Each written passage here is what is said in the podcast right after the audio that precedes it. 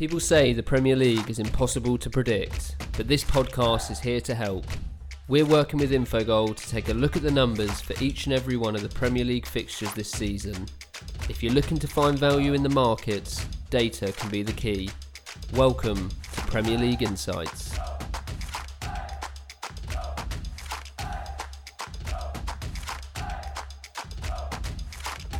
It's time for another round of Premier League insights. We've waited a while, but the games are going to be coming thick and fast now.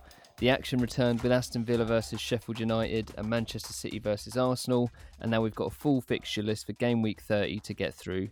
As always, the market's alive and the value is there to be had. To help inform your predictions, I've got Jake Osgathorpe here to run through the fixtures and share some in- Infogol insight. You all good, Jake? Yeah, very well. Thanks. Coming off a pretty hot midweek. Um, obviously, with Manchester City thumping Arsenal as predicted and doing so by keeping a clean sheet. So let's hope we can keep that form rolling into the weekend. Yeah, a bit of a bit of a wait, but worth the wait for you, I think. And uh, yeah, we've got ten games now. Are you, are you ready to get into these? Yes, yeah, ten good games as well. Right, we'll start off with Norwich versus Southampton, and we've got a a team here that probably won't be in the Premier League next year with Norwich. I can't remember the exact figure, but I know you had them down as as well over ninety percent to get relegated. I think if it, yeah, if they are to stand any chance of surviving, then they're, they're going to have to win this game and, and many more, obviously. And I mean, it's it's probably going to be a difficult task against against Southampton. They're not too high up in the table, but they are better than the table suggests. The market isn't as big on Southampton as maybe you might expect. Still around a 45% chance of the win on them, with odds at 2.28. Norwich a 3.2, which is around a 30% chance. Um, and with this one, it's interesting to see that the money has come in on the over, uh, over 2.5. So it seems like bettors are expecting goals in this one. What are your thoughts? Yeah, we completely agree with that. Um, it's looking desperate for Norwich, really. I know they're only six points from safety, but um, from what we've seen all season long, they have performed like a, a team we would expect to get relegated. So, um, yeah, this is quite a big game for them. Um, what I would say that, that they have got going for them is that this little three month hiatus has done them the world of good in terms of getting players back fit. So, um, one of the things that we've spoke about regularly with Norwich is the fact that basically half their back four and midfield have been missing for the majority of the season. So having those back will, you know, will boost them for sure during down this home straight. But um, you know, on the whole, they're averaging 1.92 expected goals against per game, and, and that sort of defensive uh, process is not going to keep you in the Premier League. So um, it, it is make or break for them, really. Um, I think in the next couple of games, especially with uh, teams around them having what we would argue is a, a pretty nice, kind fixtures as well. So um, yeah, I think that I think they will improve. I think the process will improve towards the end of the season, just purely because of the fact that that, that key players will be returning from injuries. But um, it could well prove too little, too late. Um, and as for Southampton. Uh, some say that they are still in the relegation battle, but personally, I think that they're, you know, well, well clear, seven points clear, and um, I think that they should end up pulling away quite comfortably. We've spoke about them quite a lot this season. Uh, has been one of the biggest underperformers according to expected goals. So, uh, 14th in the actual table, eighth in our expected goals table. So, a process of a top half team, meaning that they're unfortunate to be in the bottom half, and um, you know that that's been reflected in their performances really throughout the season. Um, one thing that has been pointed out quite often is the fact that most of Southampton's points have come away from home, um, as opposed to at St Mary's. That, that that isn't anything to do with a better process. The processes are pretty similar at home and away from home uh, in terms of the chance creation and, and allowing a certain amount of chances. Um, but they are a bit more potent away from home, and I think that's probably down to the the counter attacking threats that they possess, with obviously the pace of uh, of Shane Long, uh, the trickery of Boufal, and then the clinicalness of Ings combining um, when there's a bit more space for them to exploit. So yeah, I think it's going to be a, a, pretty good game for Southampton to get back into. Norwich will improve for the break, but um, you know we've got Southampton down as a forty-three percent chance of winning, so pretty much in line with what's on the market. And like you said, there the goal line is is, is shortening um, pretty quickly, uh, but we're still finding value in, in the one point eight five that's available. So we've got a fifty-eight percent chance of, of, of the overs landing. Um, markets around fifty-three percent.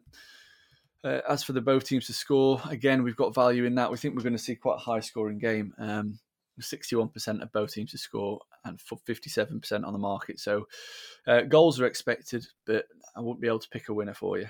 Yeah, I, I think you do have to wonder if, if Southampton had someone outside of um, Danny Ings chipping in with the goals, how well they could have done this season. But for me, they, they seem to be they seem to be always in that position of the they've been unfortunate. They should always be higher up the table than they actually are. I, I know you're a big fan of, of Ralph Hasenhüttl, but is is it their style of play? Do you think it's just maybe a couple of seasons where they've been unfortunate and, and ultimately we will see that regression at one point or another? Um, I think, well, if you look back to last season, obviously they were in dire straits under Mark Hughes before Hasenhüttl came in. Um, and, you know, even under Hughes, they were performing like a team around 13th, 14th in the Premier League. The main issue for them this season has just been converting chances, which comes obviously might be a surprise given the fact that Danny Ings has scored so many. But um, I would probably imagine looking at the player XG that it, it isn't Ings that's at fault for that underperformance. Obviously, he's scored, I think it's 14 goals, which is quite a high percentage of Southampton's 35.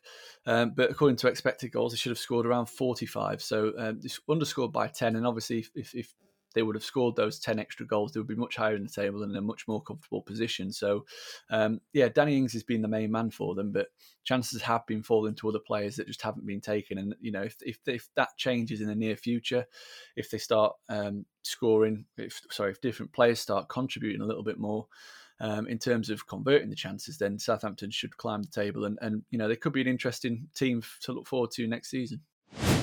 Right, we'll get on to our next game because we've got Tottenham versus Manchester United. Got to be one of the, the highlight games for this round of fixtures, and obviously an important one in the, the race for Champions League qualification. I think Tottenham are all but out of that, but I know you rate Manchester United's chances of, of catching Chelsea and potentially securing that, that fourth and final Champions League spot.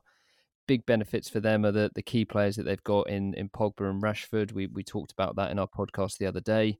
Obviously, Bruno Fernandes been in great form since he came in, um, and they've got that impressive defensive performances that they've they've been building on. So I mean, they they could get what would be a really important win here.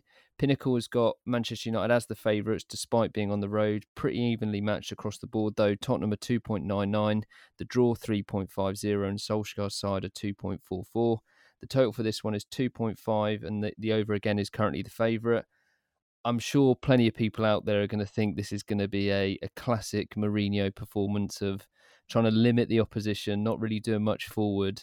Haven't really talked too much about Tottenham there, but I mean their their defense hasn't been great. Uh, there's a maybe a lot of inflation around Mourinho's ability to sort that defense out because they've been pretty poor this season two questions here then I guess. Is it is it as obvious as defense versus attack and and do you think there is any value on offer in the available markets? Um, no, I don't see that it is an obvious defense versus attack. Um, and yes, we do see plenty of value in, in a couple of markets. And like you said there, I mean, um, you know, Mourinho is is renowned for his defensive masterclasses. Um, but it's been exactly the opposite since his arrival at Tottenham. Um, whether he's been trying to shore them up defensively or not, um, whatever he's been doing hasn't worked. They've been one of the worst defensive teams in the Premier League since his arrival. Um, in fact, only Aston Villa, West Ham, Newcastle, and Bournemouth have allowed more expected goals against than Tottenham since Jose Mourinho joined the club.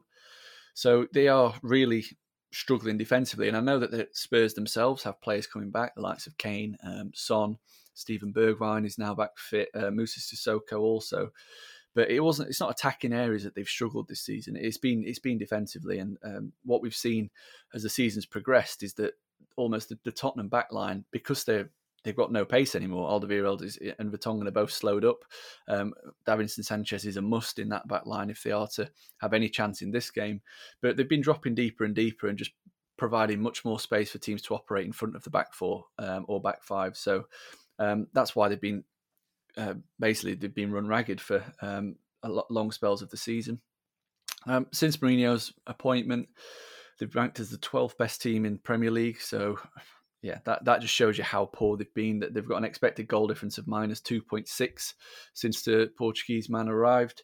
Um, and you know that, that that puts them below teams like Burnley and Brighton. And incidentally, the last Premier League game came at Burnley, where they allowed um, 3.7 expected goals, which you know that shows you just how bad things uh, were at the time. And I don't expect them to have changed too much. I think one thing that we've seen, obviously, we've, we've covered the Bundesliga on Infogol, and one thing that we have seen on when looking at, at pre-break and post-break, the the you know the trends from teams uh, to have continued from before and after. So um, you know if that's any indication of what to expect here, then Spurs should be struggling yet again, uh, despite the three month break, um, and United should be thriving. So it's interesting one to look to to watch. Um, but yeah, like I said, the main issue I have with Spurs heading into this game is is their defence. Um, they're allowed 2.1 expected goals against per game in the last 10, um, which you know is some is just sort of numbers that we would expect from a Norwich um, or a West Ham teams that are in that relegation dogfight. So there's a lot to improve on defensively obviously, like I said, Kane and Son's reintroduction will be, um, you know, very timely, especially given the fact that realistically they are still in with a chance of a top four finish. Just looking at the table, but um, obviously, as we spoke about all season long, their underlying numbers have been that of a bottom half team. So it would be a surprise if they did manage to get into into the top four and perhaps even Europe, given the fact that Sheffield United, Wolves, the two teams directly above them have actually got better processes than um, than than them. So there's a lot to worry about for, from from a Spurs perspective. And, and yeah, it's just really interesting to think what Mourinho is going to take in terms of a, a tactical setup here. Because obviously we saw against Liverpool and Manchester City in, in, in, the home games that they literally just sat in and, and parked 11 men on the edge of the box um, and said break us down. Liverpool managed to. Manchester City missed a penalty, but also created a ton of chances that weren't taken before Spurs managed to score twice from I think around three shots that they created on the game uh, in the game. So, um, you know, it's going to be interesting to see what what sort of approach they take. But one thing that they've got to be careful of is Manchester United's counter attack. You know, if if Tottenham open up a little bit, then they're leaving themselves very exposed, especially with the quality in midfield now that Manchester United have in terms of Bruno Fernandes and Paul Pogba and uh, their ability to transition the ball from back to front really quickly uh, could be really interesting and, and a really key uh, key theme in this game. So yeah, Tottenham a little bit bleak for them. Uh, as for Manchester United, they were one of the form teams before the break. Obviously, across all competitions, they were um, 11 unbeaten. They'd won eight of those games, scoring 29 times, conceding just twice, and keeping nine clean sheets. Uh, five of those games came in the Premier League. They picked up 11 points from five Premier League games in that in that uh, run, and, and four of those games came against teams in the top six of our expected goal table, which um, you know adds an even more impressive um, gloss to those results. Um, coming against Chelsea, Manchester City, Wolves, and Everton. So they were peaking at the right time. Um, I, as I said, I, I, don't think that break is going to upset them too much. If anything, they'll be stronger for the break with Rashford and Pogba returning, as you've mentioned. Um, so yeah, in terms of the the game here, the the one x two market, we, we think Manchester United should be a little bit shorter than what they are. So we're giving them around a forty two percent chance of getting the three points. Um, that would move them level with Chelsea. Obviously, Chelsea play on Sunday. Um, so yeah, the value in, in backing Manchester United to win. We've also think that this could be more high scoring um, than what the market is suggesting. The market's got it pretty uh, pretty much split 50-50 um, in terms of overs and unders we actually go 58% chance of over 2.5. And obviously, that is down to the fact that Spurs' expected goals against rating is extremely high. Um, due to their performances this season and the back end of last season, so we think the goals is it, well, we think the goal line is a bit too short, uh, small at the moment. We think it should be a little bit higher. Um, and as for the both teams to score, exactly the same. We've got small value in that 60% chance of both teams hitting the net, 57% chance on the market. So a high scoring away win is where we're looking, and and you know a little side bet almost um, in terms of uh, looking at goal scorer angle. Obviously, he's been in the news quite a lot this week. Uh, Marcus Rashford, not Daniel. Um, he's been mightily impressive if, if, he does start. So it's obviously um, team news dependent. This, but um, he's averaged 0.74 expected goals per 90, um, and we calculate that he's should be around even money to score. But I think you can back him at odds against to get on the uh, on the score sheet anytime. Which, yeah, for me is a decent play. I think I think he scored in the reverse game as well, um, again at, at, Old Trafford, in which Mourinho was in charge. So, yeah, that's a little bit of a side bet. But Manchester United to win an over two and a half is where we're looking. I'll give anyone any odds they want on Daniel Rashford. um, one one thing that's interesting in this game, and and a lot of the time, and, and this is a message from Pinnacle and anyone that's really serious about betting is is not to buy into to narratives and things like that, and use sources like Infogol to actually look at data Um, there's going to be a lot about obviously the return of Mourinho, the time he's had to prep for the game. This this returning manager, he knows the team inside out. Do do you buy into any of that? Is there any kind of advantage that can be garnered from that? Do you think? Uh, not really. No. Um, you know, the Manchester United playing a much different manner to what they did under Mourinho. Um, obviously, some of the players are different. Also, I think of uh, Wan Bissaka, Maguire, Bruno Fernandes, um, obviously Ighalo. So a lot's changed. Um, yeah, I, am just intrigued to see what Mourinho does setup wise. I think he, he, got it completely wrong in the reverse game, and Manchester United end up winning that two one. Um, three months to come up with a defensive plan. You would imagine that Mourinho, of all people, would be capable of doing that. But then again, looking at the last 10 games before that, where he's tried to come up with a defensive plan, didn't really go too well. So it's going to be intriguing. Watch this, and I hope it's, um, you know, I hope it's as good as the billing that it's getting. Right, let's move on to Watford versus Leicester and another game with another away favourite. And I think looking at the table, it's obvious to see why, but perhaps one where, where digging a bit deeper here could could help bet us out. Leicester are currently third. I, th- I, think that's a bit of a deceiving position based on their performances this season. And uh, I mean, it's been a pretty poor run since the new year. Um, they've only won three of their nine games in 2020. Those three were against three of the worst teams in the league in Newcastle, West Ham, and Aston Villa. Obviously, not a, a terrible return, but enough to have them probably now looking over their shoulders at, at teams like Manchester United um, that could be catching up to that top four. Um, Watford, meanwhile, they're they're kind of the opposite. Bit unfortunate to be so low down the table.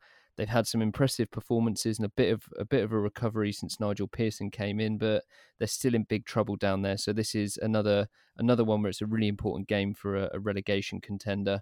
Um, in terms of the odds, Leicester just over or uh, they're 2.09, um, and that has shortened a bit. Watford are 3.68, and the draw is 3.57. So the odds suggest Watford have just a, a 26% chance of, of getting what could be a really important win. Do you think that they're maybe being a little bit underestimated here? Uh, we don't know. We think that's about fair for, for Watford. And, you know, we had the Jose Mourinho derby on Friday night, and now we've got the Nigel Pearson derby. So, um, plenty of managers returning, playing, uh, facing old teams. Yeah, it, like we've said, Watford have really improved under Pearson. It's something that hasn't gone unnoticed. Obviously, their po- points tally shows that, um, but also their underlying process. So, since his arrival, they've averaged 1.45 expected goals for uh, and 1.47 expected goals against per game. So they've been, you know, a mid-table team really um, since Pearson's arrived. And obviously, they went into the break with a, you know, they weren't on the best of form. I think it was, um, was it one win in the last seven before uh, before the break, and you know obviously that win was a very famous three 0 win over Liverpool uh, that ended their unbeaten hopes. But you know, on the whole, before the break, we were seeing a little bit of a downturn in performance. Um, I don't know whether that was because they were perhaps tired. Obviously, injuries were taking their toll. You think about Gerard Deulofeu, who ruptured his cruciate ligament. He's going to be out for the season, even with the three month break. But he was a crucial player for them in in their successful little mini revival. So you know, the, while things are, are and were looking up um, under Nigel Pearson, it, things did stall a little bit towards the um, towards the break. Um, one thing that is worth noting, though, is the fact that they do or they have been conceding chances in um, just prior to this league suspension. Um, you know, like I said, aside from the Liverpool game, the performances were pretty poor. So they've got a lot to improve upon, um, and it's a pretty tough game to get started with. To be fair, Leicester not in great shape themselves um, pre-break. I think it was just one win in the last four or five Premier League games. But their uh, 4 0 win against Aston Villa, which was obviously the last Premier League game before the break, was you know, it was, it was emphatic to say the least. Obviously, Villa are a much worse side uh, defensively than Watford. But when you look at Leicester's home and away process, um, they're actually a much better team away from home according to expected goals than than at home. So um, on the road, they're averaging 2.1 expected goals against per game and, and 1.31 ex- sorry expected goals for 1.31 expected goals against. Um, and at home, it's just down to 1.5 expected goals for and 1.3 against. So, you know, they're almost 0.5 expected goals better off away from home, and I think that's partly down to the fact that they uh, get more space on the counter attack. When playing on their travels, and, and, teams don't sit too deep. And I think they'll get that space here against Watford um, under under Pearson. Watford have been a much more progressive attacking side, uh, and I think that could like be their downfall in this game. I think Leicester will be able to take full advantage of that. Um, and you know, I think at the, prices, Leicester do look like a decent value bet. Uh, we've got them at around a 49, 50% chance of getting the win. So just around even money. Uh, I think you said there about 2.1 on, on, on the market. So yeah, good value odds against for a Leicester win. They need it as well. Like you said, teams are breathing down their neck now all of a sudden. Um, and we also think, like the Manchester United game, that the goal line should be a little bit higher. So we've got a 60% chance of over two and a half market's around 51%. So decent value in, in getting onside with goals, which I, I think I think there will be. Leicester's last few away games have featured plenty of goals, uh, and both teams to score looks a pretty decent value bet as well. 61% chance compared to 56 on the market. So again, we're looking at what we think there's going to be goals in this. Uh, better chance of goals than what the market's suggest, suggesting um, in an away win. Well, I don't know if it's because we've had to wait so long, but I feel like we are being spoilt for choice here. There's another good game in Brighton versus Arsenal, and two teams here where you've got quite differing opinions, should we say, Jake? Um, Brighton down in 15th, still in that relegation scrap, and they're one team out of that group of, of teams like Watford who have played well and they've, they've done well in a lot of games this season where they just haven't quite got the right results. Arsenal, on the other hand, they're having a, a shocker of a season. I don't really know how to describe it. They're they're ninth at the moment. that's but, being kind. but even that position flatters them, doesn't it? It's it's their performance have been terrible. Um, I mean, you could label it all sorts of words. Another David Luiz masterclass cost them big against City. Um, I t- I don't think that would have made too much of a difference, to be honest. But they they have now got some injuries to deal with, as well as that suspension. And Arteta's trying to turn things around. Seems to want to maybe give youth a bit of a chance at Brighton. Graham Potter, he's obviously got to make sure that his team stay stay safe and, and get a win here, and it could be a big step in the right direction. Arsenal are the favourites at 2.41, which is a 40% chance. Brighton not far behind them, quite close in the market, 32% chance and odds of 3.07. People might think I'm mad for asking it, but should Arsenal be the favourites for this one, Jake? I think you know the answer to that one, Ben. Uh, categorically not. exactly. I was going to say, I'm not really going out on a limb, but I'm pretty sure you're going to be looking at Brighton in this one. Yeah, yeah. The model's uh, all over Brighton in this one. Um, yeah, I can I can understand why Arsenal are favourites on the market. Um, I mean, it's a tentative favourite to say the least. Uh, I think they were Arsenal were every game against teams in the bottom six this season. They've gone off odds on uh, away from home, so yeah, it just shows you that the market is not respecting Arsenal at all. Um, they are showing a bit more respect to Brighton than what they perhaps would have. But yeah, um, the model obviously we've spoke about it all season long is is really liking Brighton. They're Graham Potter's improved them. Um, that's with a big full stop at the end. They have improved under Graham Potter, um, although you know many looking at the results prior to the break and, and, the league position, making a case that perhaps they made the wrong decision in parting ways with Chris Hughton. Obviously, safe pair of hands. Uh, but you know the underlying numbers and performances this season have shown that they've come on leaps and bounds. They've they've been absolutely sensational. And they've been unfortunate, uh, or they are unfortunate to be in a relegation battle. Uh, they sit 11th in our expected goals table, so performed like a mid-table team all season long. Um, you know, one of the other things that's made a, or very clear by plenty of people is the fact that Brighton are the only team to or yet to win in 2020. So yeah, that a lot of people are looking at that and saying, "Oh, they're going to be in trouble." But um, if you look a little bit closer at those games, they actually won the XG battle in five of those nine um, winless matches. Uh, and the process in that time was 1.47 expected goals for uh, and 1.37 expected goals against per game. So they're actually performing with a positive expected goal difference despite going on this nine uh, game winless run. And if they keep playing like that, uh, they should have no issues staving off relegation. That's something we've been banging the drum on all season long. The fact that if they maintain that process, then uh, you know they're, they're going to find themselves safe pretty comfortably.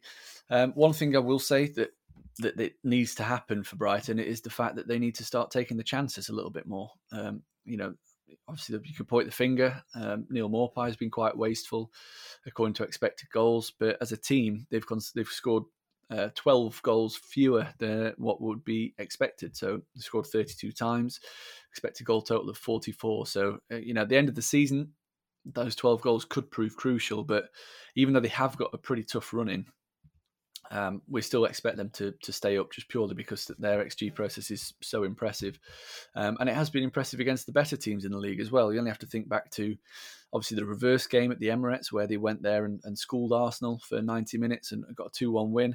Obviously the 3-0 success over Spurs um, at uh, at the Amex. Um, I think they, they drew with Chelsea 2-2 in a game in which they deserved to get all three points.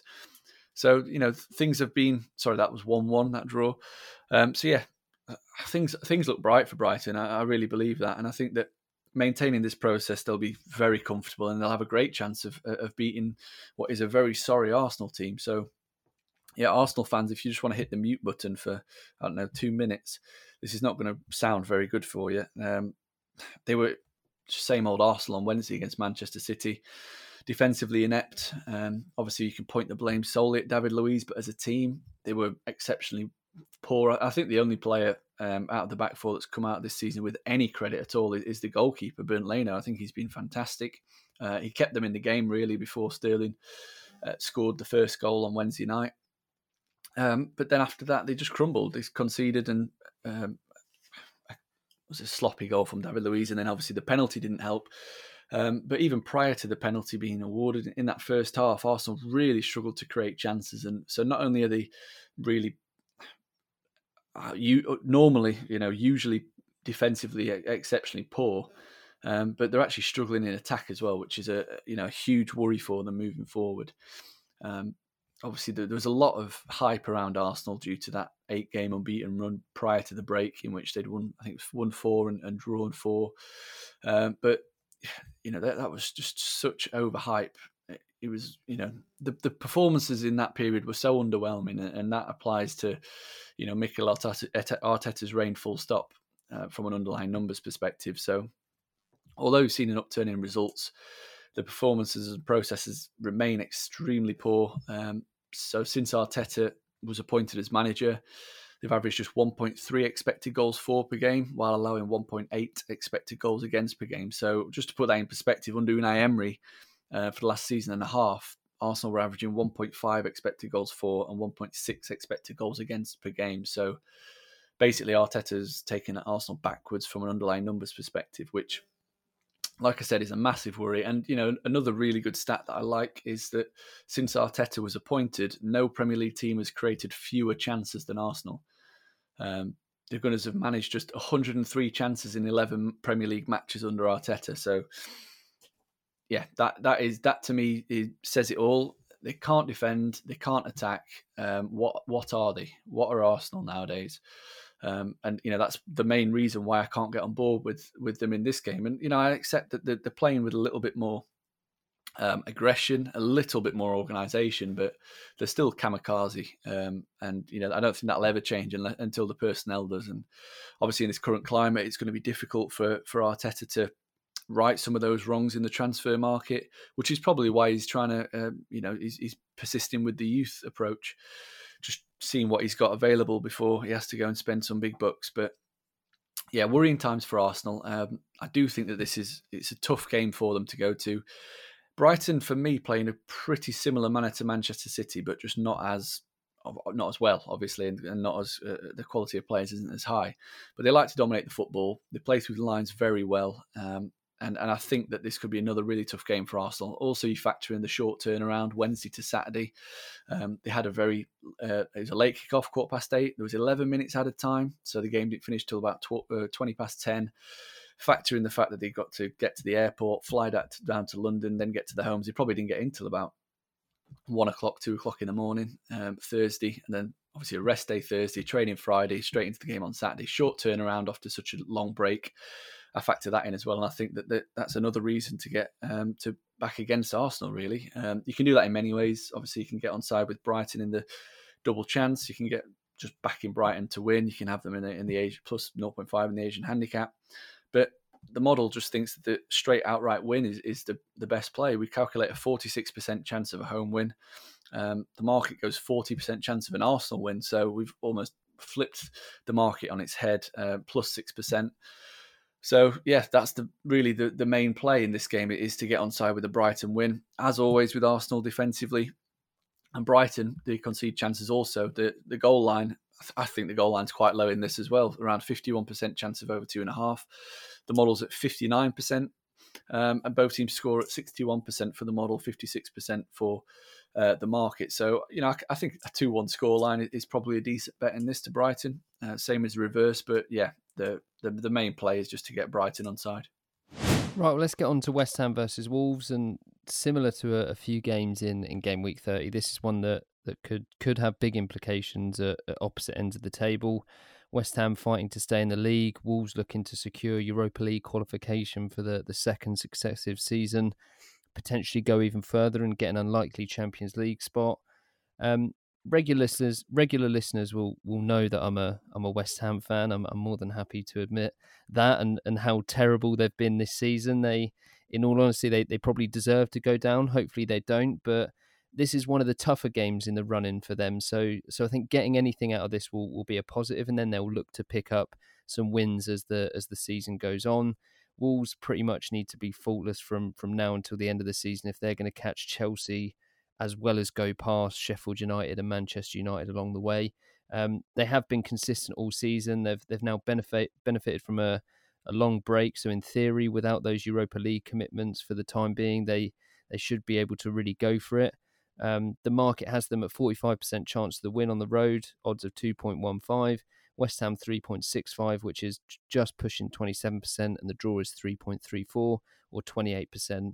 So I think on paper, this is a team outside the top six, away at a team looking to secure safety, but it's it's really probably a Champions League quality team against one that should be in the Championship next season. So is 2.15 on Wolves. Do you think that's that's short enough, or, or should it be shorter? we think it should be way shorter. Um, another team that we like all season long, uh, and last season, Wolves. They've been sensational yet again. But we'll start with West Ham.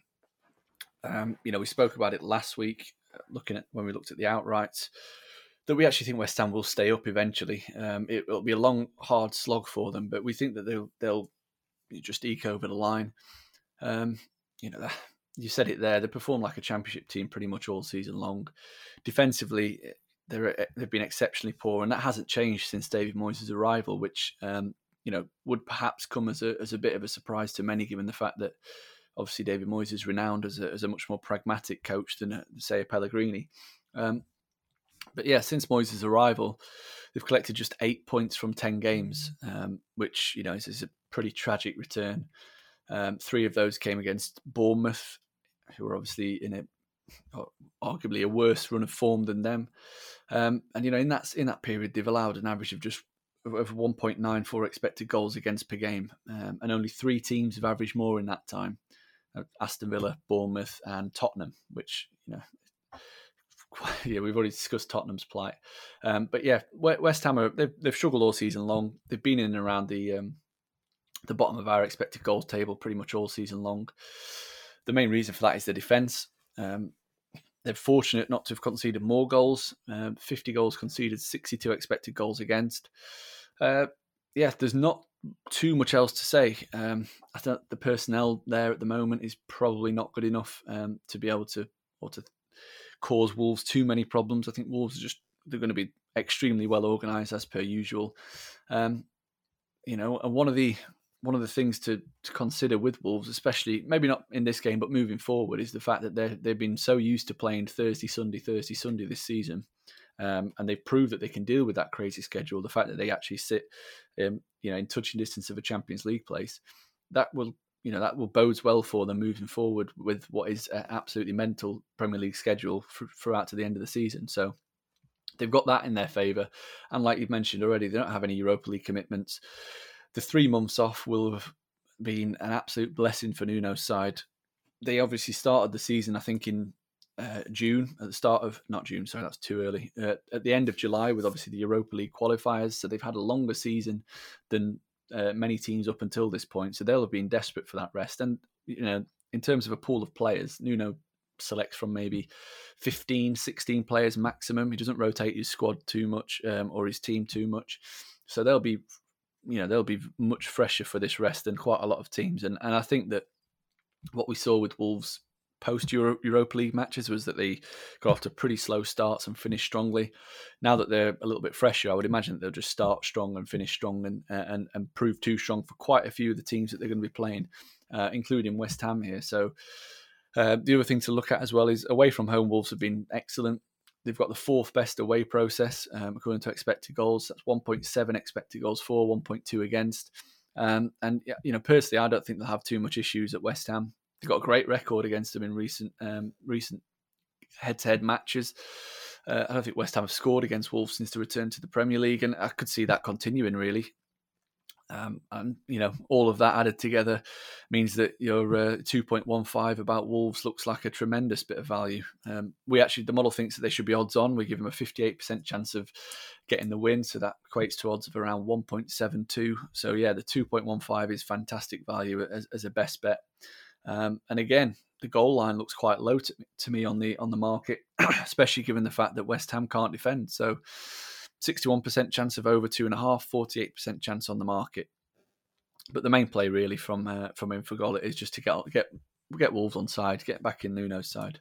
I can't argue with any of that, but I'm not going to ask you any more questions because I think the the less said, the better from my perspective. We'll we'll move straight on to Bournemouth versus Crystal Palace. I, I don't want to seem like a, a, broken record, but it is another game with a, another relegation contender. This time, one of the teams that currently occupy a, a, relegation spot with Bournemouth. You just said it there. There's not many teams worse than, than West Ham this season, but but Bournemouth are, are probably one of them, a, a fair position in the table, um, judging by what we've seen over the course of the season. But it's it's been really strange for them. I think they're they're usually so good going forward, but they're they're at 1.3 expected goals for per game. It's that's like fourth or fifth worst in the league. They had that strange patch where they were uncharacteristically solid at the back. They they had a few clean sheets on the spin, impressive defensive performances, but didn't last very long, and, and they've been giving up chances left, right, and centre to their opponents again. Crystal Palace are one of the, the teams with a worse attacking output than Bournemouth. Their average is just 1.1 expected goals for per game. Their defense is is much better. Um, still not great at 1.7 expected goals against per game, but it's it's the overperformance at the back that's helped them to that 11th place in the league. If they'd conceded as many as they should have, we'd we'd probably be talking about two relegation contenders here. But the market's pretty even across the board. Bournemouth benefiting from home advantage with odds of 2.54, which is pushing a, a 40 40% chance. Um, and then Palace a 3.99, which is around 32%. Another one potentially the goals market might be interesting here. Pinnacle's got it at, a low two and two point five, and there isn't too much on the over to actually push that up. So, what kind of numbers are we looking at with Infogol? Um, yeah, we, we, really interesting game. Um, not too sure what to expect from either team, to be honest, coming into this one. Um, you know, look at Bournemouth, I think this is this is a massive game for them. Um, not only because of the predicament that they're in, but um, also because of how tough their upcoming schedule is. You know, they've got to go to Wolves, they've got to go to Manchester United, they've got Spurs at home, they've got Leicester at home, um, and then they've got got to go to Man City and Everton. So that is a tough running, um, especially when you're needing points. Um, and you know, to put it bluntly, um, Bournemouth have been pretty tragic since the 9th of November. Um, they've lost 13 of the last 18 league games. Um, performances have reflected those results as well. So in in that time, Bournemouth have allowed an average of nearly two expected goals against per game, uh, while creating just 1.2 expected goals for per game. So they've been performing like a relegation team, and and you know you could say that for three or four of the teams down at the bottom. Um, they've all been uh, basically exceptionally poor, barring the likes of Watford and Brighton. So really it's really hard to envisage what we're going to get from Bournemouth. We've seen good bits prior to the break. Obviously, you think of the the two one win over Aston Villa; they were really impressive. Uh, the two two draw against Chelsea, they were solid. But then obviously there's the bad, which was you know three 0 defeat at at Burnley, um, a really poor two one defeat at Sheffield United, in which they conceded a ton of chances. So you know it's really hard to predict what we're going to see, but you know, looking at the recent form, obviously it's not that, that recent given the fact that we played three months ago, but every single one of the last five matches went over three uh, two point five goals, which says to me that Eddie Howe was trying to play more on the front foot um, and try and take the initiative in matches, and I, I, don't expect that to change too much in this game, or or obviously moving forward. I've already specified how crucial this game could prove to be just purely because of the fixtures that they've got coming up. This is a game that's very winnable compared to what's that six of their following eight uh, matches. So they need to get something from this game, and I think that the only way they do that is is play on the front foot. Um, obviously, the whole Ryan Fraser debacle isn't really going to help them in an attacking sense. The fact that he's refusing to extend his contract, um, so he can't play for them, but you know, on the plus side, they've got David Brooks back in from injury. Um, he was fantastic at the start of the season and, and, at the back end of last season, so that's a boost. Um, but defensively, there is their main or is my main question marks around uh, around Bournemouth, and it has been ever since they came into the Premier League, really. Um, as for Crystal Palace, they pulled themselves well clear of the relegation zone um, prior to the break with three successive 1 0 wins, uh, the most Roy Hodgson thing ever. Um, all three of those were much improved performances from um, a defensive standpoint, apart from away at Brighton. But one thing that we have seen and what you've already spoken about there is the fact that they're massively flattered by their current position of 11th, 15th in our expected goals table. Um, and they've only conceded 32 goals this season, which is one of the best tallies in the in the Premier League. It's actually only one more goal conceded than Manchester City, believe it or not but that doesn't really tell the full story. The fact that they've allowed nearly 49 expected goals against, so conceded nearly 17 fewer than would have been expected, which is a you know a huge overperformance and something that we don't expect to continue for too much longer. Um, on the road this season, they've they've been pretty steady. Have Palace 17 points from 14 games, but the process away from Selhurst Park's been really poor, um, especially at the back, allowing over two expected goals against per game if they continue in that manner, then we should be in for a pretty entertaining game. Um, and you know they might be struggling to come away with something if, if they allow that many um, good chances. So it's a really intriguing game. Obviously, it's, it's I think it's live on BBC. This one, I think it's the first game on terrestrial TV f- from the Premier League for um, you know a good number of years. Hopefully, for the many viewers that will be watching it, it'll be a, a, you know, really entertaining game as the Infogol model is, is forecasting. So over two and a half, we've got a 57% chance. The market's around 46%. Huge value there. Um, I think the market is, is viewing this more as Bournemouth approaching it with a very tentative touch rather than um, a much more attacking style and, and, flow that we've seen from them since they uh, got promoted to the Premier League. Both teams to score, we think it's value as well, 59% compared to 53. And the 1x2, we think there's a little bit of value in, in siding with the hosts, uh, purely because of Crystal Palace's poor process away from home and, and, and obviously their defensive issues. So 45% chance of a home win, the market's at 40%. But for me, the best value bet in this one is to get on side with the both teams to score. Right, on to the next one because we've got Newcastle versus Sheffield United. And we've spoken before about how Newcastle are are one of the most or the most fortunate team this season. They they offer very little in attack. They they give up plenty of chances at the back, and, and based on their underlying performances, they are. I mean, they've, they've got to be the worst team in the league. However, thanks to some some narrow wins that they they in games that they should have lost, a few late goals to salvage a point or three, they've they've ended up around mid table, which is is quite quite quite surprising. I was going to say it's it's incredible, really. Um, but speaking of fortunate, Sheffield United probably experienced the the biggest slice of bad luck I think I've ever seen after the the goal that wasn't given against Aston Villa. Three points there would have would have kept them alive in the race for the Champions League. It's technically it's still on. It's it's very unlikely, but even if they manage to get that sixth place, it's it's still an incredible achievement. Um, despite having the ball over the line, Sheffield United they they weren't really that impressive or as impressive as they has been as they have been this season against Villa. I think they're their goalkeeper Dean Henderson was was probably man of the match against what is a, a poor Aston Villa team. Good chance, obviously, here for them to get back to winning winning ways against Newcastle, and Newcastle don't really have anything to play for. It's it's interesting to see where the motivation comes from them. It is another road favourite, maybe one that you you could argue should be shorter. Sheffield United two point four two, so again forty percent chance.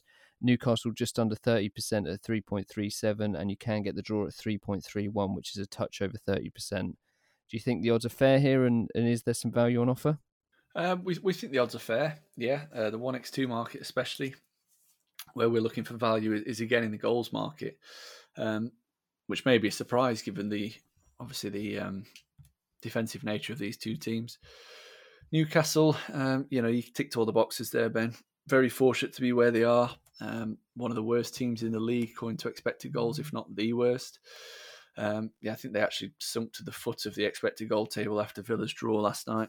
Um, so yeah, they've been poor all season. I think the the only bit of motivation that they will have um, is obviously if this takeover does happen, then players will be almost playing for the places next season, and obviously Steve Bruce will be coaching for his job next season. So uh, motivation to finish the season strongly. Um, but yeah, in terms of expected goals process, it doesn't really come any worse than than what Newcastle have produced.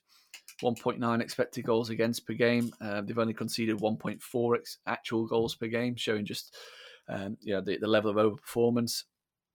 Uh, and 1.05 expected goals for per game. So struggling to create chances on a regular basis. Um, they've been clinical with the chances when they have got them. So 25 goals scored, 31 expected goals. Um, defensively, they've been vulnerable, but they have. You know, I think Martin Dubravka in the net has had a, a sensational season in terms of keeping um, keeping goals out. As a team, they've overperformed by um, nearly uh, 16 goals uh, defensively. So, yeah, if, if they continue to concede chances at the rate they are, then they will start co- conceding goals um, at that same rate. Uh, regression will hit them at some point. Um, and you know, I'm hoping the same is going to be uh, going to happen for Sheffield United, who obviously are one of the league's lowest scorers with 30 goals. I think only Newcastle um, and Crystal Palace, Bournemouth, and Norwich have scored fewer. So they're sat sixth in the table on uh, having scored 30 goals in 29 games, which is staggering, really. And, and obviously, the defence is, is, to thank for that, allowing just 25 goals. Only Liverpool have conceded fewer. But if you look at their expected goal numbers, they're you know quite considerably higher, uh, both for and against. So they've averaged 1.4 expected goals for per game, scored at pretty much just over a goal a game, um, and defensively, they've allowed 0.86 goals per game uh, and nearly 1.4 expected goals against per game. So basically, they, their goals should have seen, uh, sorry, their game should have seen more goals this season than, than what they actually have. Um, so their games have seen 55 goals, um, whereas we should have seen close to 89 goals according to expected goals. So poor finishing, good goalkeeping and defending has contributed to that. Um, and again, hopefully regression hits and we do start seeing uh, the goals flying in, in, in Sheffield United's matches. Although you are right to point out the fact that they were very poor against Aston Villa in terms of creating chances. Um, even you know, even if if the goal had have been given, uh, it came from a, a, free kick that probably had around a 0.3 chance of being scored, and then obviously a defensive error from the goalkeeper. So it would have still been a uh, an attacking performance in which they created fewer than 0.5 expected goals. Very unusual for them, especially uh, against Aston Villa, um, who are one of the worst defensive teams in the league. But I do think that that's got uh, the rest has got something to do with it. Um, the break, sorry. Um, obviously, John Fleck was missing, who's a big player for them, uh, as well as uh, Jack O'Connell, one of the famous overlapping centre halves. I think I think at least one of them might be back for this game, uh, which will be a huge boost yeah, the, the, market's got this pretty much spot on in terms of the uh, one x two market, with forty percent chance of of Sheffield United getting the win. Um, and as I said, that we're looking at the goals market for the value. Newcastle, there were signs that they were just starting to take the shackles off towards the um, uh, towards the end or to, towards the league suspension. Obviously, created over three expected goals against Southampton, which was by far and away their highest total of the season. Um, you know, they, they average or they created 1.2 at Arsenal, which is pretty easy to be fair. Um, but also created 1.4 against Burnley. So th- there, there were signs that they were clicking into gear a little bit, playing with a bit more freedom. Um, and let's hope that's the case because otherwise this is going to be a very dull encounter. We've got 50-50 chance of over two and a half goals. Markets at 38%. So you can actually back over two and a half goals at around 2.5 or uh, 2.6. The model thinks it should be around even money. Um, but yeah, it, it, all depends really on the game state and the game flow. If there's an early goal in this one, then I would expect the floodgates to open. But if not, then you know, we could be in for a pretty dour match. Um, but like we thought, Sheffield United, they're in they're in that uh, pack looking to break into the top four, top six. This is a very winnable game for them, especially looking at the fixtures that they've com- got coming up. They've got to go to Manchester United. Then they've got Arsenal, Tottenham at home, Wolves at home, Chelsea at home, Leicester away, Everton at home. So they've got a really tough run in. This is the sort of game that they need to be winning if they've got any aspirations of breaking into that um, European spots. Both teams' scores also value 54% compared to 46 yeah, hopefully we get a better game than what we saw on Wednesday between Villa and Sheffield United. But you know, not holding my breath on that too much, even though the model is is suggesting that we should be in for a pretty entertaining game.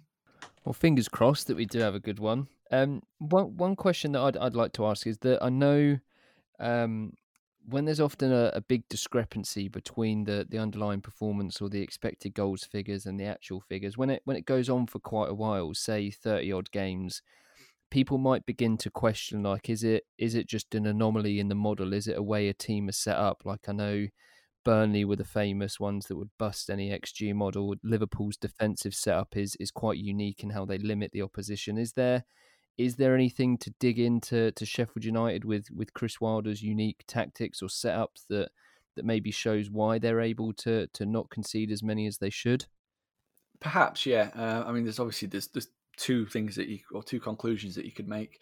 Uh, obviously, the first one is the fact that a 38 game season is still a very small sample size. Uh, we tend to look at at least 50 games um, for a period of regression. Um, and then the the second is, is, I think we spoke about this when we were discussing Liverpool. I think probably just after Christmas, um, and the fact that when you look at post shot xG, Liverpool um, basically reduced the pre shot xG quite considerably by getting blocks, um, taking the pace and the swerve and uh, the sting off off shots, narrowing angles, uh, and I would imagine that Sheffield United also do something similar. But also, Sheffield United have got one of the best goalkeepers in the league according to expected goal over performance. So, Dean Henderson, I think, I think he's saved, or according to expect XG two, which is XG from a goalkeeper's perspective, um, I think he's around overperformed by around nine uh, nine goals which I think is the second most in the league this season.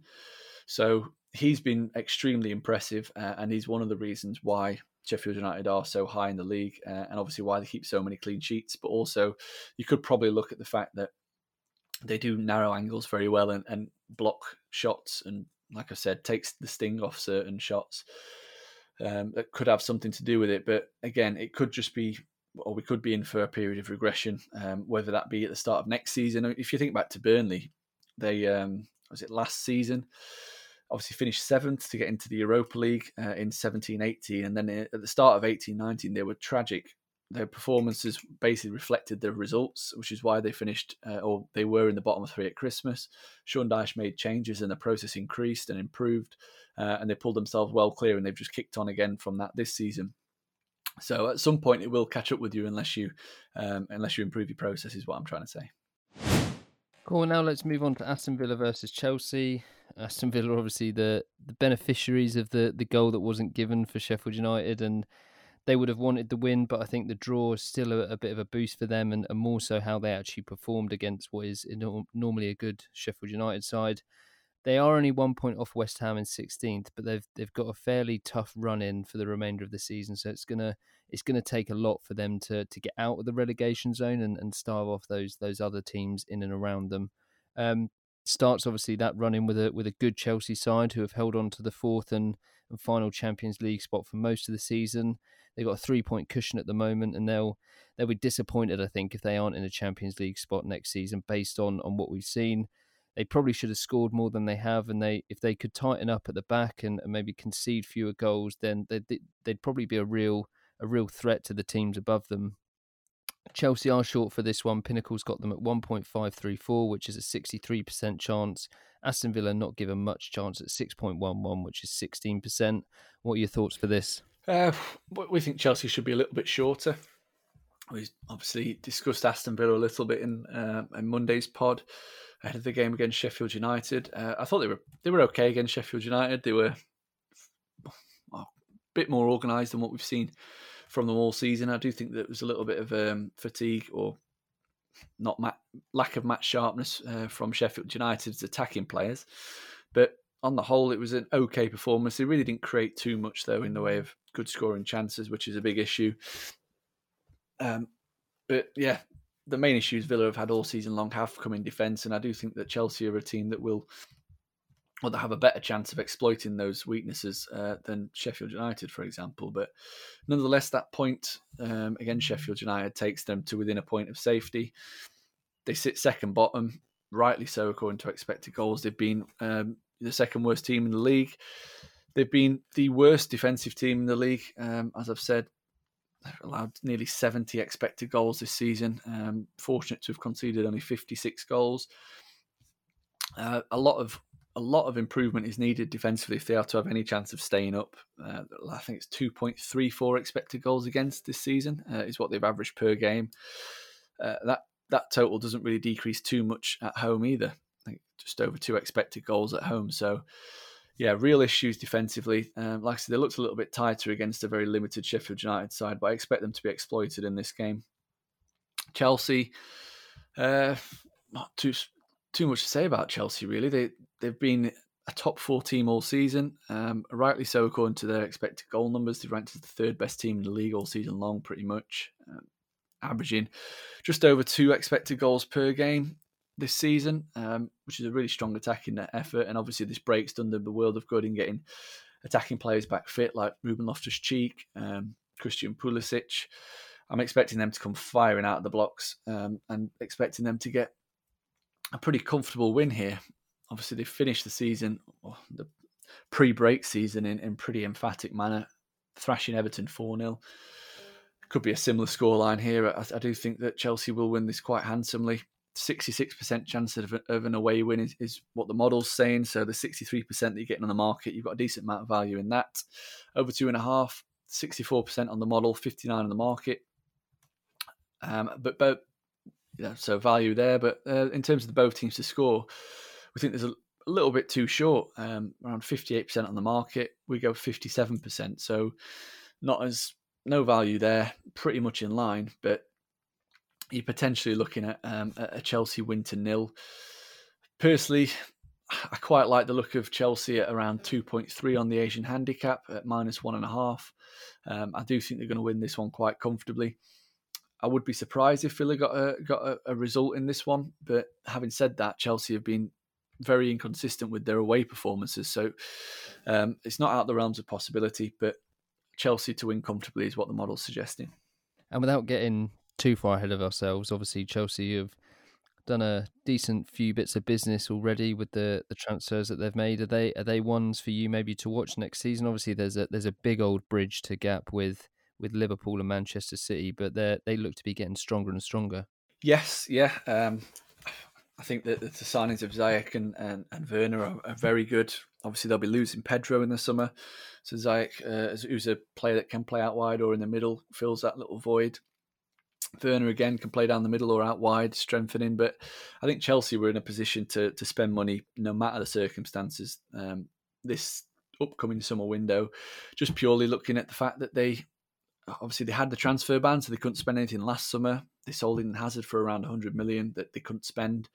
So no surprise to see them spending that money that's already in the bank um, in strengthening areas in which they couldn't strengthen last summer. So very exciting times at Chelsea. I think that Lampard's got them playing a very entertaining brand of football. Um, the underlying process, as, as, I've said all season long, has been pretty impressive in terms of chance creation and, and limitation. They've just had issues creating, uh, sorry, taking the chances, um, especially at home this season. So Werner's a clinical finisher. He'll hopefully be able to help them with that. Um, and yeah, a very interesting proposition moving forward. Right now on to our second from last game, almost the the best till last maybe. Um, this is going to be a big game for a few reasons. I don't think I don't think anyone's in doubt that Liverpool are, are going to win the league, and this obviously will take them one step closer to that. It's it's got the added extra of being a Merseyside derby, and despite some indecision from the police, it, it will go ahead at Goodison Park. Um, there's there's obvious differences when you look at these two in terms of the league table, but we shouldn't be mistaken that they are still two. That they're, they're, they're both very good sides, and it, it could make for a really interesting game. I don't think much needs to be said about Liverpool. Very good and, and very clinical going forward. Solid at the back, as we've discussed, with a, a unique way of, of shutting out their opponents and, and limiting the shots on goal. Everton have, have been really entertaining side since since Ancelotti took over. They've got plenty of options going forward. They they also tend to give away chances to their opponents, which I mean it's not something you can really afford to do against anyone, let alone league leaders Liverpool. Um, another short away favourite, Liverpool priced at 1.613. That gives them over 60% chance of the victory. Everton are quite a high price at 5.66, which is 17% chance. I know Liverpool are really good, but but can a case be made for Everton here? Do you, do you think the market's got it right? I, I think there can be a case made for Everton. Yeah. Um, in terms of getting them them getting a win, uh, I, I, don't really see that myself, but I do think the market is a little bit short on Liverpool. Um, I think around sixty one percent on the market uh, an away win. The model goes around forty four percent, so we really like in Everton's chances of avoiding defeat at the very least. Um, as you said there, since Carlo Ancelotti came in, Everton have been really good, really impressive. Uh, they've averaged over two expected goals per game since his arrival. Um, you know, you look at their recent form. Obviously, prior to the break, doesn't make for particularly good reading. A defeat at Arsenal, um, a draw with Manchester United, and, and, a thumping loss at Chelsea. But two of those games, they they were by far and away the better team according to expected goals. So against Arsenal, generated nearly 2.7 expected goals to Arsenal's 1.3, lost the game 3 2. Against Manchester United, they created 2.6 expected goals, uh, allowed just 1.2, only drew 1 1. So they were unfortunate uh, with those two results before a really poor performance and display against Chelsea. But promising signs under An- Ancelotti. I've been really impressed with them, especially in, in attack. And I think that that sort of style is the only way that they're going to know how to play in this one, um, which means that we should be in for a pretty entertaining match. Obviously, the last few Merseyside derbies at Goodison have been pretty dull affairs, nil nils. Um, but the reverse game in the Premier League, which I believe Ancelotti was in charge of, uh, was a, 5 2 uh, Liverpool win, which was just an absolutely kamikaze game in which there was chances both ends. Um, and I, I believe that the XG total in that game was actually pretty pretty level. Yeah, 1.93 for Liverpool, 1.88 for Everton. So, yeah, I think it was yeah, 4 2 it was at half time. So, hopefully, we see something similar. But um, I highly doubt it if, if the chances pretty much the same as in this game because Liverpool were exceptionally clinical to a level that would probably wouldn't be re- uh, repeatable.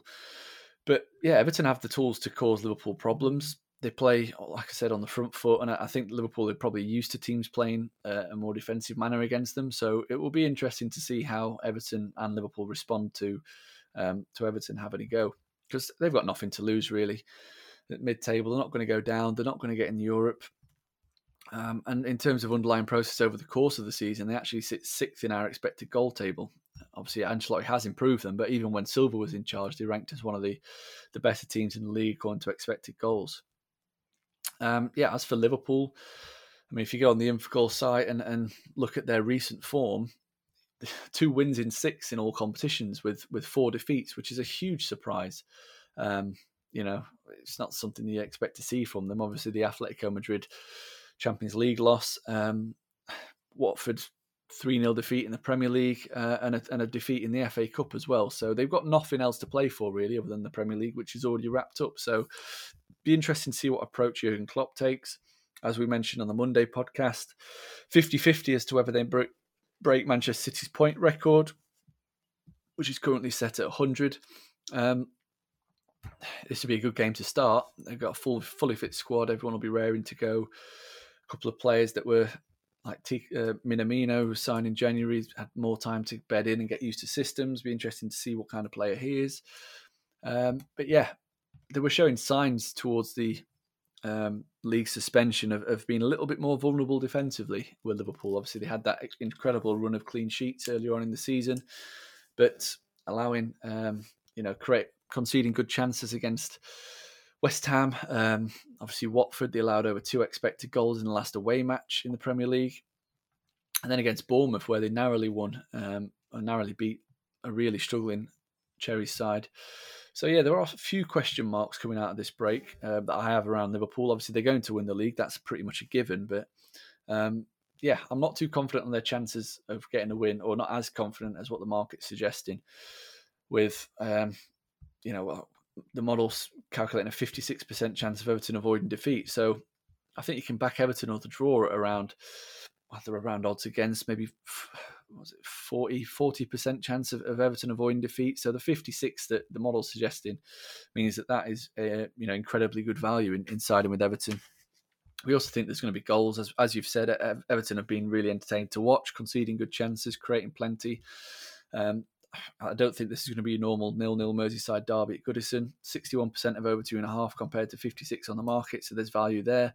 Also, both teams to score. I think the market is still looking at Liverpool's clean sheet record and goals conceded record, and, and perhaps thinking that, that we could be in for a, another Liverpool clean sheet. But you know, they, like we've said, they're a team that have overperformed defensively, just like Sheffield United, um, in terms of expected goals against per game. They've allowed over one, um, and goals against they've conceded just 21 in 29. So, yeah, conceding a few more chances than what their their uh, the table suggests. So both teams score 62% chance on the model, 55 on the market. But the main play really is, is to get Everton on side, whether that be a, a plus 0.5 Asian handicap or maybe plus one, um, or just getting them on the double chance. Right, so now it's our, our final game of, of game week 30 Manchester City versus Burnley no surprise that Pinnacle have got Manchester City as, as very short favourites for this one. Odds of 1.113 men. They're given an 85% chance of the win, 10% of, for the draw at 9.31, and Burnley's price of 20.3 gives them a massive 5% chance of the win. Um, we've talked a lot about how good City have been and, and how much closer they should be to Liverpool. They're they're one of the few teams that we've seen in competitive action, and that they they dominated as we would have expected against Arsenal. I, I assume we're gonna we're gonna see more of the same here. The over unders for goals is set at three point five, and the money is all for the over. So people are expecting another big performance from De Bruyne, Sterling, and, and maybe Aguero coming back into the starting lineup. It is obviously a, a very short price, one of the shortest we've seen this season. Do you do you fancy City here? Maybe looking towards like the handicap or the goals market or set instead, or or is there is there a reason to back Burnley in this one, Jake? no reason to back Burnley, no. But um, in terms of Man City, uh, no value in backing them outright, no value in backing them on any handicap. We think they're a little bit too short. Um, uh, I think we've got a 77% chance of them getting the win. Uh, yeah, it, it's hard to make a case for anything other than a Manchester City win. They were emphatic against Arsenal, obviously keeping a clean sheet in the process at home. They've been excellent this season, according to XG. 2.7 expected goals for uh, created per game, 0.87 against. But uh, yeah, so like I said, it's really hard to make a case for anything other than a City win. But from a betting angle, um, I'm looking at both teams to score as a potential, um, just purely because Burnley have been really impressive uh, from an attacking standpoint this season, or more impressive than they have in recent years. Um, they've averaged 1.5 expected goals for per game this season. Obviously, prior to the break, they created plenty of good chances on a regular basis. They actually racked up um, more than 3 xG on two occasions in the last three matches before the break uh, in a win against Bournemouth and a draw against Tottenham. They also racked up two and a half, nearly two and a half expected goals against Arsenal. So they are a very potent attacking team, and I, and I, I do fancy. I, I, think they've got a better chance of scoring against Manchester City than what Arsenal did. Um, not saying that there's any Arsenal are slightly the better team than Burnley, but I just think the, the styles of play um, that Burnley, obviously, the, the, set pieces are more into play in terms of scoring from those. They're much more direct, which I think um, can catch City off guard. So both teams to score is the angle we're looking at from a from a, a betting perspective and a value perspective. So I think it's around 51% on, on the market, both teams to score. We're around 54%. So the small value there. You've said already the goal line's quite high, 52% chance of over three and a half. The model's at 50%, so pretty much in agreement. But yeah, I think both teams scores an interesting angle. If you want to get um, a, a, bit, obviously a bigger price, then you can back the home win and both teams to score.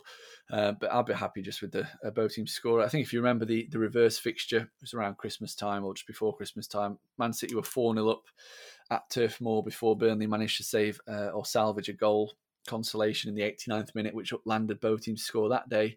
I'd take something similar in this one. I seem to remember that. Wasn't that some fluky 30 odd yard goal? Yeah, I think it was a deflection, a deflected goal. Yeah, um, Robbie Brady. So, yeah, it, it meant nothing on the day apart from landing a both teams to score bet. So hopefully something similar. Like I said, Man City to win both teams to score if you want a little bit of a bigger price. Well, that is it. Done and dusted now, and there's a bit of respite. We'll be we'll be back again next week, straight into to game week thirty. As I said, that the the fixtures are coming thick and fast now, but it's it's obviously given us a lot to look forward to. Um, pleasure as always, Jake. Thanks for for taking the time to help our listeners with their bets for this weekend. Oh, pleasure's mine, Ben. Thank you. And if you want more information on Infogol, then visit infogol.net. Follow at Infogol app on Twitter, and you can download the app on iOS and Android. The Pinnacle Scores app is also now available on iOS and Android. It lets you follow the in-play markets, set alert for set alerts for when the odds get to the price you want, and get that bet down straight away. All the latest odds for Game Week 30 fixtures are in the Premier League or on Pinnacle.com. Best of luck with your bets, and remember to always gamble responsibly.